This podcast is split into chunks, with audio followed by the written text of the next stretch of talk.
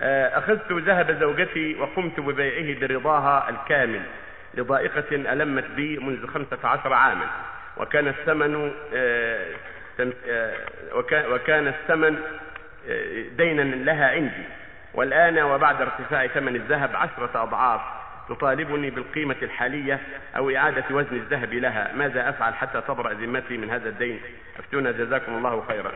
عليك أن ترد عليها ذهبها إذا كان أعطاك الذهب.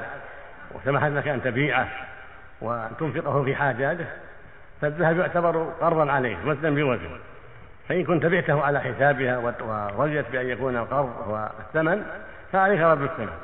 أما إن كان القرض الذي بينك وبينها نفس الذهب أن ترد عليها مثل ذهبها. فالمسلمون على شروطهم. يقول النبي صلى الله عليه وسلم المسلمون على شروطهم.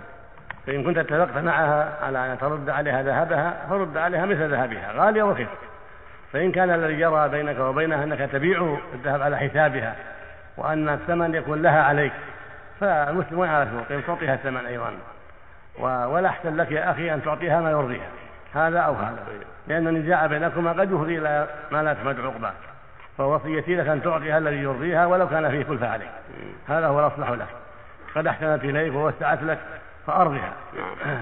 نعم. يقول النبي صلى الله عليه وسلم إن خيار الناس أحسنهم قضاء.